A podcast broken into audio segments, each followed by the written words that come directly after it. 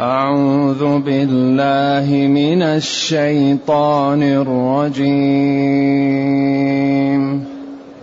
قال الذين استكبروا للذين استضعفوا أنحن صددناكم عن الهدى بعد إذ جاءكم ۖ بل كنتم مجرمين. وقال الذين استضعفوا للذين استكبروا بل مكر الليل والنهار. إذ تأمروننا أن نكفر بالله ونجعل له أندادا. وأسروا الندامة لما رأوا العذاب. وجعلنا الأغلال في أعناق الذين كفروا. هل يجزون إلا ما كانوا يعملون؟ وما أرسلنا في قرية من نذير إلا قال مترفوها إلا قال مترفوها إنا بما أرسلتم به كافرون. وقالوا نحن أكثر أموالا وأولادا. وقالوا نحن أكثر أموالا وأولادا وما نحن بمعذبين.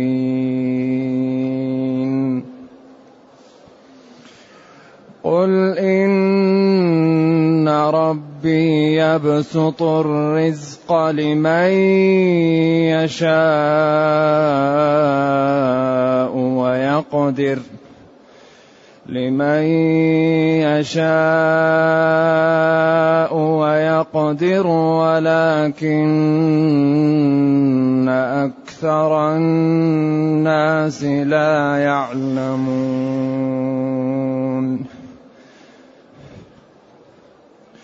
وما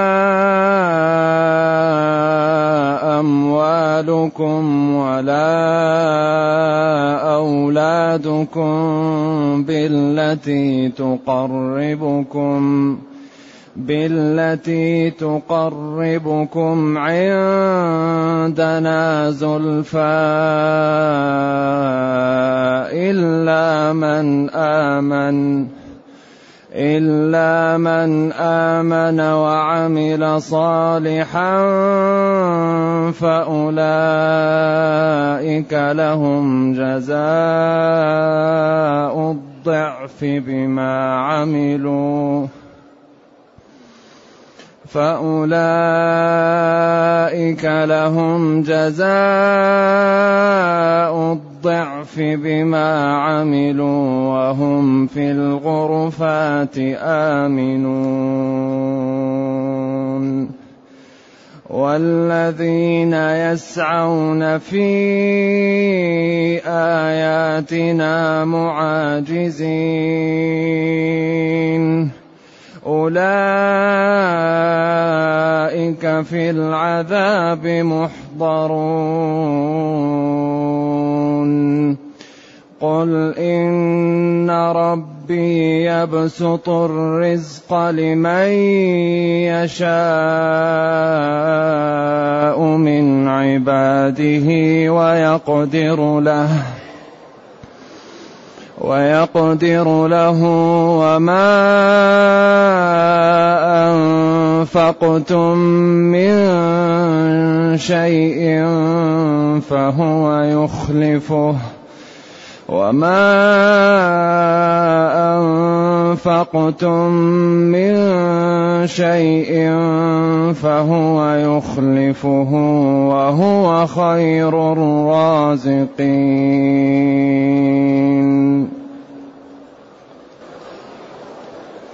الحمد لله الذي أنزل إلينا أشمل كتاب وأرسل إلينا أفضل الرسل وجعلنا خير أمة أخرجت للناس فله الحمد وله الشكر على هذه النعم العظيمة والآلاء الجسيمة والصلاة والسلام على خير خلق الله وعلى آله وأصحابه ومن اهتدى بهداه.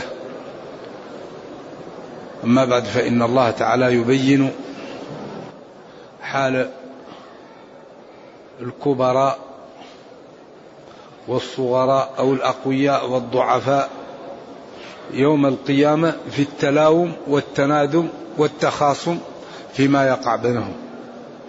قال الذين استكبروا. قال الذين استكبروا. قالوا مجيبين للذين استضعفوا. قال الذين استكبروا.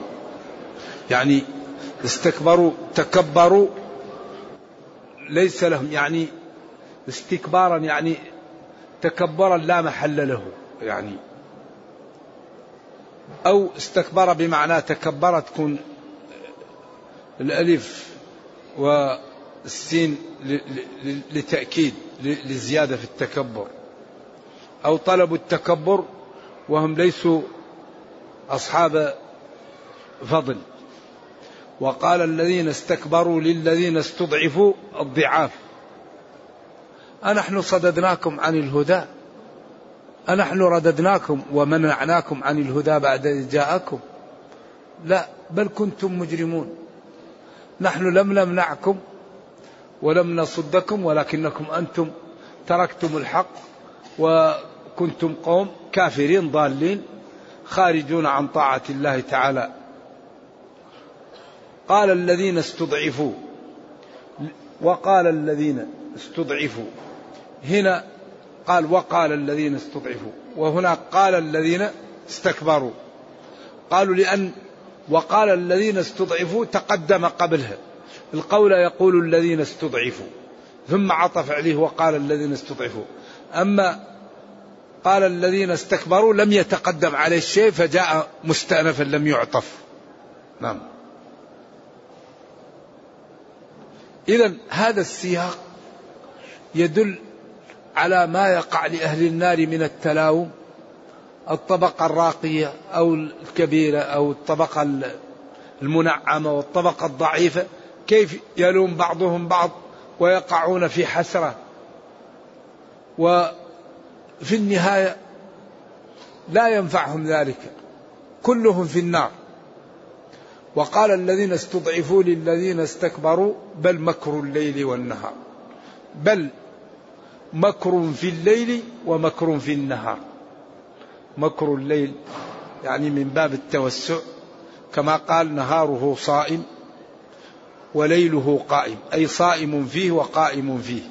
بل مكر الليل أي مكر يعني تحاولون أن تستغلوا جميع الوقت في إبعادنا عن الحق وعن الاستقامة. لأن الوقت إما ليل ونهار وأنتم تحاولون أن تبعدوننا وتضلونا في الليل والنهار. بل مكر الليل والنهار. أنتم مداومون على يعني صدنا وإبعادنا عن أن نكون من أهل الصلاح والاستقامة. إذ تأمروننا حين ووقت أمركم لنا أن نكفر بالله عياذا بالله ونجعل له أندادا. نكفر بالله المعبود بحق ونجعل ونصير له أندادا. يعني شركاء نعبدهم من دونه أو معه. إذا هذا الموقف يدل على أن أصدقاء السوء وأن المتبوعين وأن التابعين هؤلاء إذا لم يكونوا أهل دين وأهل استقامة يوم القيامة يقع بينهم النفرة والفتنة وال والكراهية. وكلهم يدعو على الآخر وكلهم يشتم الآخر ولا فائدة في ذلك. بعدين قال وأسروا الندامة. أسروا من الأضداد عند جل العلماء. أسروا الندامة أخفوها أسروا الندامة أظهرها وكل قيل.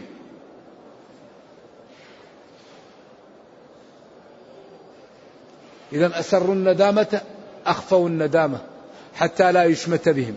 أو أسروها أظهروها بما وقع في وجوههم من الألم ومن الحزن. فظهرت الندامة على وجوههم وعلى ما وقع لهم من الكآبة عياذا بالله. وكل إنسان تقرأ ما في قلبه من وجهه. نعم. ولذلك الإنسان مهما أراد أن يخفي فما يمكن. لأنه ومهما تكن عند امرئ من خليقة ولو خالها تخفى على الناس تعلم ما فيه. خلق الإنسان ضعيفا إذا أسروا الندامة. أظهروها أو أخفوها. قيل بهذا وهذا. والأكثر أسروها أخفوها. نعم. حين رأوا لما رأوا العذاب حين رأوا العذاب وأسروا الندامة لما رأوا العذاب. وهذا إذا قيل لعاقل وهو لا زال في الدنيا وفي قيد الحياة أليس من الجدير أن لا يكون من هؤلاء؟ نحن الآن نقرأ هذا الكلام. أليس عيبا علينا أن لا ننقذ أنفسنا ونعتبر بهذا الكلام؟ أسروا الندامة. أخفوها أو حين رأوا العذاب وتيقنوا منه. ثم قال جل وعلا وجعلنا الأغلال في أعناق الذين كفروا. ما قال وجعلنا الأغلال في أعناقهم. لا. في أعناق الذين كفروا هم من الكافرين لكن ليعم كل من كان على هذه الشاكلة. الأغلال جمع غل أو غل. الغل وهو أعوذ بالله ال ال الحديد الذي يجعل عنقه مع يديه. غلت أيديهم ولعنوا بما قالوا. عياذا بالله. في في عمود ممددة أو في عمد ممددة يغل ويوضع في السلاسل. إذ الأغلال في أعناقهم والسلاسل يسحبون. في الحميم ثم في النار يسجرون يدفعون. ثم قيل لهم أين ما كنتم تعبدون من دون الله؟ قالوا ضلوا عنا. كذلك يضل الله الكافرين. إذا هذا الموقف لا بد للعاقل أن يعتبر. فاعتبروا يا أولي الأبصار. إنسان عاقل يقرأ هذا وهو في الدنيا ينبغي أن يحتاط. ويبتعد عن الموارد الذي يكون منها من هؤلاء. أخفوا الندامة حين رأوا العذاب وجعلنا الأغلال في أعناقهم. في أعناق الذين كفروا هل يجزون إلا ما كانوا يعملون؟ يجزون بالذي يعملونه أو بعملهم. هل استفهام إنكاري؟ وما إلا تماسكتا. والاستلام مفرط هل يجزون يعني يجزون بعملهم بالذي كانوا يعملونه. وأن يفر سابق إلا لما بعد يكون كما لو إلا عدما. أي ما يجزون إلا بعملهم أو بالذي كانوا يعملونه. إن الله لا يظلم الناس شيئا ولكن الناس أنفسهم يظلمون. يوفيهم حسابهم. كل واحد يعطى له حسابه كامل.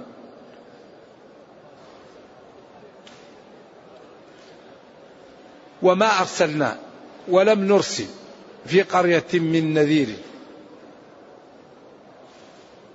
إلا قال مترفوها منعموها أصحاب المال وأصحاب الجاه وأصحاب النفوذ وأصحاب البساتين والضيعات والعماير إلا قال مترفوها. إنا بما أرسلتم به كافرون. ولذلك أكثر ما يقف في وجه الدعوة هم أصحاب المنازل. لما جاء هرقل لعظيم الروم آه، جاء أبو آه، سفيان وسأله ما يتبعه؟ قال ضعاف الناس. قال ضعافها قال ذلك الأنبياء. الأنبياء دائما يتبعهم الضعاف. أما أصحاب المكانة يقفون في وجه الرسل وفي وجه الإصلاح. فرعون قارون نمرود دائما أصحاب النفوذ والطغيان والضلال يقفون في وجه الإصلاح دائما. إذا وما أرسلنا في قرية أي قرية كان؟ مدينة. من نذير أي أرسلنا نذيرا. من صلة مؤكدة.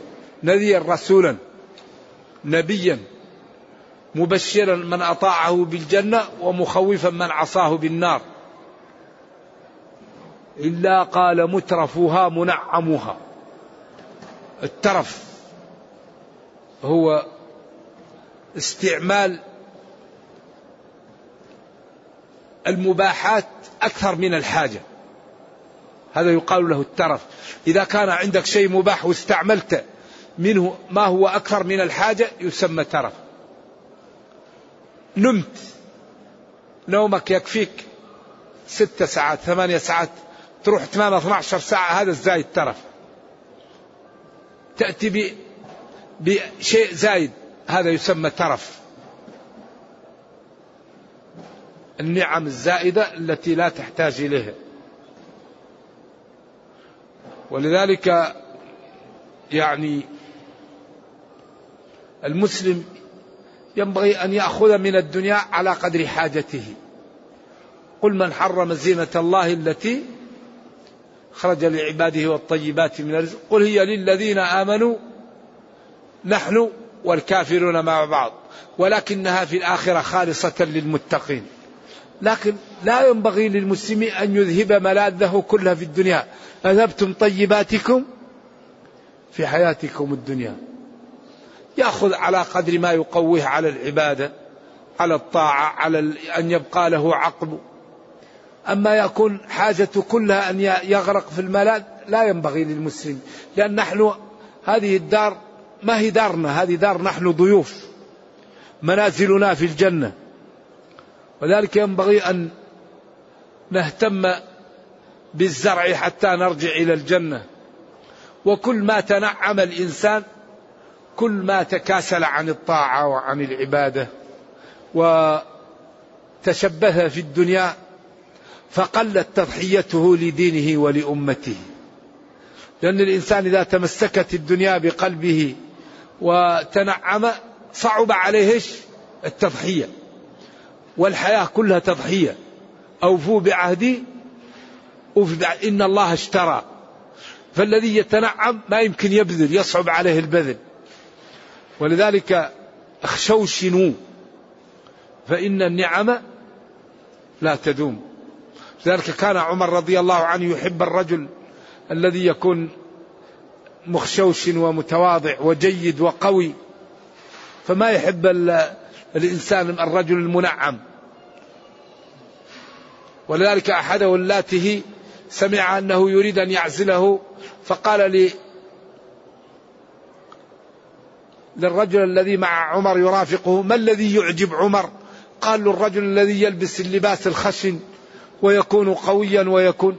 فراح غير لباس ولبس لباس خشن ودخل عليه ففرح عمر بطريقته وأبقاه على الجهة الذي هو فيها. هكذا يقال في السياق. نعم. وأسروا الندامة لما رأوا العذاب وجعلنا الأغلال في أعناق الذين كفروا. هل يجزون إلا ما كانوا يعملون؟ ما يجزى كل واحد إلا بعمله. ثم قال وما أرسلنا في قرية من نذير ما أرسلنا في أي قرية نذيرا. إلا قال مترفوها إنا بما أرسلتم به كافرون. إذا الذي يقف في وجه الدعوة الشريحة المترفة التي لها المكانة لذلك من يقف في وجه الإصلاح؟ دائما الناس المترفة المنعمة فرعون قال أما أنا خير من هذا الذي هو مهين ولا يكاد يبين. قضية ما هي قضية إبانة قضية قضية حق وباطل. أنت يا فرعون تستضعف هذه الأمة فاستخف قومه فأطاعوه. تقتل ذكورهم وتخدم نساءهم. تقول أمنا خير من هذا الذي؟ قال يريد أن يخرجكم من أرضكم بسحره. فدائما هذه الشريحة تقف في وجه الإصلاح. ولكن الله تعالى إذا أرسل رسله وأتباعهم وبينوا واستقاموا. وهذه الشريحة لم تقبل. دائما بإذن الله تعالى يقع لها مآزق. لكن بشرط أن يتبع أتباع الرسل ما رسم لهم. إذا اتبع المسلمون دينهم هم إذا دعوا لا بد أن يكون النصر لهم. لكن المشكلة أن المسلمين لا يسيرون في الطرق التي تجعلهم ينتصرون. ولذلك أسباب النصر الاستقامة. أكبر سبب لنصر الأمة الاستقامة. ومن الاستقامة الإعداد ومن الاستقامة التعاون ومن الاستقامة معرفة الصادقين ومن الاستقامة تنفيذ أوامر الله ومن الاستقامة الكف عن نواهي الله. هذا هو أساس الاستقامة. أننا نقوم بالأسباب بدون قيام بالأسباب لم نستقم. أوفوا بعهدي أوفي بعهدكم. وقالوا هؤلاء الذين نحن أي لا غيرنا أكثر أموالا وأولادا.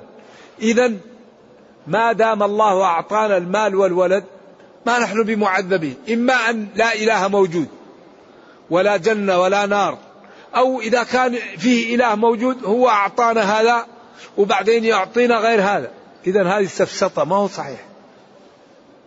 وقالوا نحن أكثر أموالا وأولادا وما نحن بمعذبين. إما أصلا ما فيه جنة ولا نار ونحن عندنا هذا.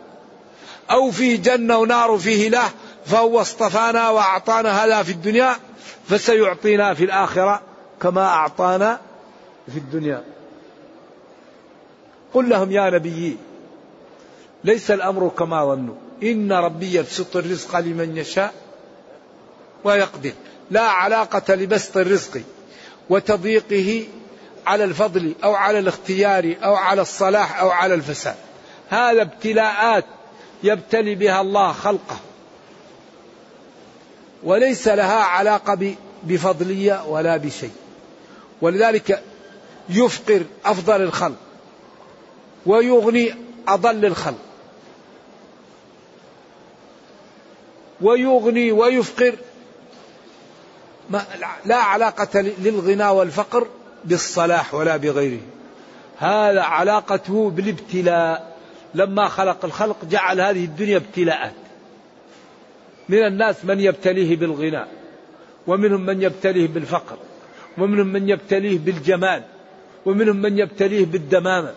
ومنهم من يبتليه بالكرم ومنهم من يبتليه بالبخل. ومنهم من يبتليه برفع الأسرة. يكون أسرة كريمة. أبوه كريم وجده كريم وعالم. ومنهم من يبتليه عياذا بالله يكون آه، يعني منبع غير طيب. الناس معادن. هذه ابتلاءات. ونبلوكم بالشر والخير فتنة. إذا لا واحد يمرض الله يريد أن يهينه ولا يغنيه لا هذه ابتلاءات ولذلك الشخص يبتلى بالغناء فيشكر فيكون في أعلى العيين. والرجل يبتلى بالفقر فيصبر فيكون في أعلى العليين. والرجل يبتلى بالغنى فيكفر فيكون أسفل سافلين.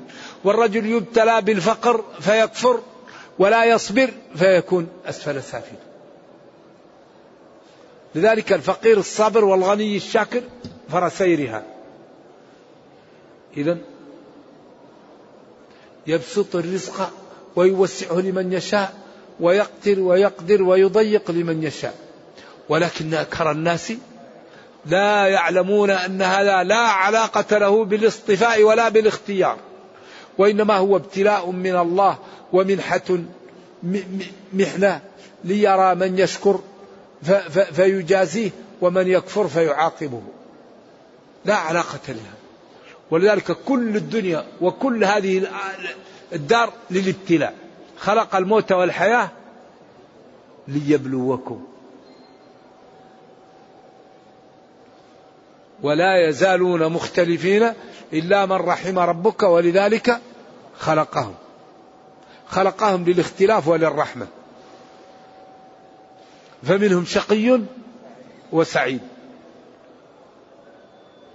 ولكن الله تعالى كريم ويختار لخلقه وبالاخص المسلمين الطيبين فبعض الناس لا يصلحه إلا الفقر فتجده كل ما باع لا يربح لأن ربه اختار له الفقر لأنه يعلم أنه لو أغناه لطغى وتكبر وتجبر ووقع في المعاصي فيفقره رحمة به. وبعض الناس لا يصلحه إلا الغنى لأنه لو افتقر لوقع في أمور التسخط ووقع في الهلكه فيغنيه. وبعض الناس لا يصلحه إلا الكفاف فيعطيه الكفاف. ولذلك يختار لنا. فلذلك المسلم إذا أعطاه الله شيء يرى أن الله أعطاه ما هو الأصلح ويرضى ولكن يقوم بالأسباب. ما تريد قم بالأسباب فيه. إن كنت تريد الغناء قم بالأسباب. إن كنت تريد العلم إن كنت تريد التقى. فالله جعل الأسباب وطلب أن نقوم بها وقال اعملوا فسيرى الله عملكم. وقالوا ادعوني أستجب لكم. والمؤمن القوي خير وأحب إلى الله من المؤمن الضعيف. احرص على ما ينفعك ولا تعجزن. هذا دين دين الإسلام دين غاية في السمو والرقي وحل الإشكالات. ولكن الأمة المسلمة نائمة عن هذا الدين. حري بنا أن نظهر للعالم جمال هذا الإسلام في حياتنا. أمانة فينا أن نبلغ هذا الدين للعالم. أمة الإسلام أمة القرآن لا بد أن تكون لها الريادة لها السيادة لها السبق في كل خير. لها السبق في الأعمال الإغاثي لها السبق في, الطب لها السبق في التعاون لها السبق في الصناعة لها السبق في كل خير. كنتم خير أمة هذه الخيرية أولا ينبغي أن نسبق الناس في كل خير وأن نكون قادة في كل خير وأن نبين للناس جمال هذا الدين في حياتنا.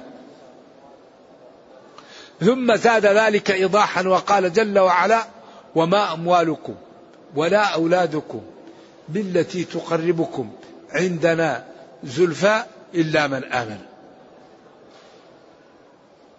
الأموال والأولاد هذا أعز شيء في الدنيا. المال والبنون زينة الحياة الدنيا. والباقيات الصالحات خير عند ربك ثوابا. نعم.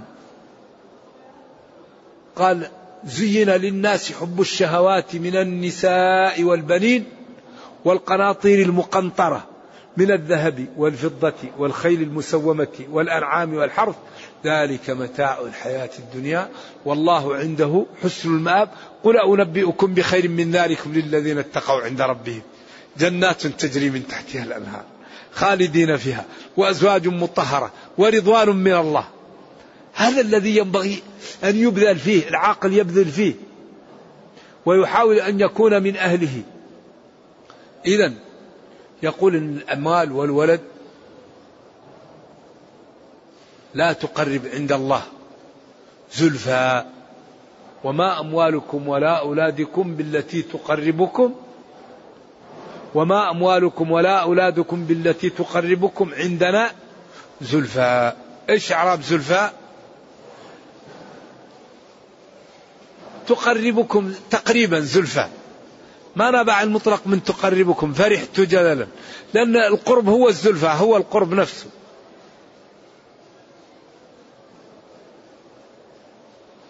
إذا المال والولد لا يقرب عند الله إلا. إلا إذا كان صاحبه يبذله في طاعة الله فيقرب يكون المال والولد الولد يجعله صالحا يعبد الله ويساعد الناس ويكون قدوة في الخير والمال يجعله في أبواب الخير بناء المساجد إنفاق على الأيتام إصلاح ذات البين معالجة المرضى منح الأذكياء من الفقراء من المسلمين. أبناء الفقراء أذكياء لكن لا يستطيعون الدراسة. في كثير من البلدان لأن تكليف الدراسة في بعض التخصصات يكون ثمن مرتفع. وهؤلاء يعني الإنفاق فيهم هذا عمل مهم للأمة أن الأذكياء يعلمون. ويوضعون في الأماكن التي يحسنون فيها. هذا يجعل الأمة تنهض وتقوى بسرعة. أول شيء يقوينا نبحث عن الأذكياء. بعدين نجعلهم في التخصصات التي تحتاج لها الأمة. بعد عشر سنين عشرين سنة ترتفع الأمة. وما أموالكم ولا أولادكم بالتي تقربكم عندنا زلفى. قرابة. لكن من آمن إلا من آمن استثناء يمكن متصل ويمكن منفصل. أيوة. لكن من آمن هذا منفصل. أو وما أموالكم ولا أولادكم بالتي تقربكم عندنا زلفى إلا من آمن فأنفق ماله في طاعة الله وجعل ولده صالحا يعمل لطاعة الله تكون الولد والمال يقربه عند الله زلفى. أو يكون الاستناء منقطع لكن من آمن وعمل صالحا فذلك يتقرب عند الله لأنه آمن وعمل صالحا. إذا المال والولد لا يقرب عند الله إلا إذا كان الولد صالحا وكان المال مصروفا في طاعة الله. أما الولد لا يعمل صالح والمال لا ينفق في سبيل الله هذا يكون سبب في البعد أو لا يقرب عند الله. فأولئك لهم جزاء الضعف. الضعف هل مية في المية أو مئتين في المئة أقوال للعلماء. كما قال فيضاعفه له أضعافا كثيرة. إلى سبعمائة إلى ما لا يعلمه إلا الله. وأقل شيء واحد إيش؟ من جاء بالحسنة فله عشر أمثالها. أقل شيء. ومن جاء بالسيئة فلا يجزى إلا مثلها. ربنا كريم. فحري بنا أن نطيعه وأن نفهم شرعه ونتبع نهجه حتى نسعد ونسعد الآخرين. وهم في الغرفات آمنون. هؤلاء الذين آمنوا وعملوا الصالحات لهم الجزاء المضاعف وهم في الغرفات جمع غرفة آمنون من كل خوف. يأمنون من لا يحزنهم شيء لأن الجنة ما فيها إلا ما فيها إلا متع.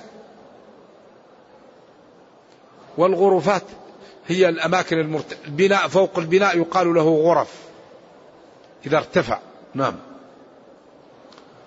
والذين يسعون في آياتنا معاجزين أولئك في العذاب محضرون. دائما الشريحتان مصحوبتان. شريحة أهل الاستقامة وشريحة أهل إيش؟ الفساد حتى يكون كل واحد على بصيرة. والذين سعوا مشوا وبحثوا. والذين سعوا في آياتنا. والذين يسعون يعني سعي. كأنهم الفعل المضارع يدل على التجدد والحدوث. يعني دائما يسعون. يعني يذهبون مرة بعد مرة. يعني ليكذبوا بآيات الله ويغالبوا الله ويقفوا في وجه رسله ودعوته. معاجزين مغالبين. أولئك في العذاب حضروا حاضرون. أولئك لا غيرهم. في العذاب في النار محضرون. يعني دائمون. ثم بين وأعاد قال قل إن ربي يبسط الرزق لمن يشاء ويضيق لمن يشاء. إن ترى العالم نضوا مرملا صفر كف لم تساعده سبب وترى الجاهل قد حاز الغنى محرز المأمول من كل أرب قد تجوع الأسد في آجامها. والذئاب الغبس تعتام القتب نعم. ولذلك هذا تجد العالم فقير وتجد الجاهل غني كم عالم يسكن بيتا بالكراء وجاهل له قصور وقرى. لما قرأت قوله سبحانه نحن قسمنا بينهم زال المرى. نعم. كم عالم عالم أعيت مذاهبه وجاهل جاهل تراه مرزوقا. هذا الذي صير الأوهام حائرة وجعل العالم النحرير زنديقا. فلا علاقة بالغنى بهذا نعم. قل إن ربي يبسط الرزق لمن يشاء يوسع عليه ويقدر لمن يشاء. إذا لا علاقة لتوسيع الرزق ولا لتضييقه بالفضل ولا بالكرم لا. الله يغني ابتلاء ويفقر ابتلاء. ونرجو الله تعالى أن يجعل ابتلاءنا بالنعم ويجعلنا نشكر على ذلك. لأنه كريم. نعم. ولذلك قال أسأل الله العافية. أسأل الله العافية. نسأل الله العافية. نعم. قل إن ربي يبسط الرزق لمن يشاء من عباده ويقدر له. وما أنفقتم من شيء فهو يخلفه وهو خير الرازقين. وما أنفقتم من شيء فهو يخلفه. إن الله أعطى لكل ممسك تلفا. وقال ولكل منفق خلفا. يا عائشة لا توكي فيوكي الله عليك. من الذي يقرض الله قرضا حسنا؟ فيضاعفه له أضعافا كثيرة. أكبر سبب للغنى البذل. الذي يريد أن يغنيه الله يصبر نفسه ويبذل يزيد المال. أكبر سبب للغنى البذل. ما دام الله يقول أعطي لكل ممسك تلفا ويعطى لكل منفق خلفا. لا توكي فيكي الله عليك. وما رأيت أجمل من هذا الإسلام. يأمر بالبذل. وينهى ويأمر بالتعفف. ويأمر بالستر. ويأمر بالصبر. حتى يبقى الإنسان من كل جهة. يتعفف ويبذل. ويصبر ويكف أذاه حري بنا أن نعطي وقتا لهذا الدين. نفهمه وندعو الناس إليه ونحاول أن ننقذ البشرية من واقعها. لأن العالم الآن ليس له إلا الله ثم المسلمون يحاولون أن ينقذوا ما استطاعوا من هذا العالم الذي في بحر من الضلال والانحراف. فإذا لم يقم المسلمون بواجبهم ويظهرون للناس جمال الدين في حياتهم فمن للعالم؟ إذا لم يقم المسلمون بما يجب عليهم نحو العالم لإنقاذه من الضلال والكفر. فمن للعالم؟ إذا المسلمون المسؤولية عليهم عظيمة. وأهم شيء أن نفهم ديننا ونتمثله ونهتم بالبرامج. لا بد أن نهتم بالبرامج. كيف ننقذ العالم من الكفر؟ كيف نوضح للناس أن الإسلام دين النزاهة؟ دين العدالة دين السماحة دين الرفق دين الحقوق. بأي حق يكون الإسلام يتهم والمسلمون لا يبين للناس الكذب على الإسلام؟ أين الكتاب؟ أين العلماء؟ أين العقلاء؟ ينبغي أن يكون لنا مداومة لمتابعة من يطعن في هذا الدين. ومن ينفر فيه حتى نفهم الناس عن هذا الدين فيدخل آه، فيه العالم ونكون سبب في إنقاذ البشرية. ولذلك قال تعالى كنتم خير أمة خرجت للناس إيش؟ تأمرون بالمعروف وتنهون عن المنكر. لا يضركم من ضل إذا اهتديتم. ما الاهتداء؟ الأمر بالمعروف والنهي عن المنكر. نرجو الله جل وعلا أن يرينا الحق حقا ويرزقنا اتباعه وأن يرينا الباطل باطلا ويرزقنا اجتنابه وأن لا يجعل الأمر ملتبسا علينا فنضل. اللهم ربنا أتنا في الدنيا حسنة وفي الآخرة حسنة وقنا عذاب النار. اللهم اختم بالسعادة آجالنا واقرم بالعافية غدونا وآصالنا واجعل إلى جنتك مصيرنا ومآلنا يا أرحم الراحمين. سبحان ربك رب العزة عما يصفون وسلام على المرسلين والحمد لله رب العالمين. والسلام عليكم ورحمة الله وبركاته.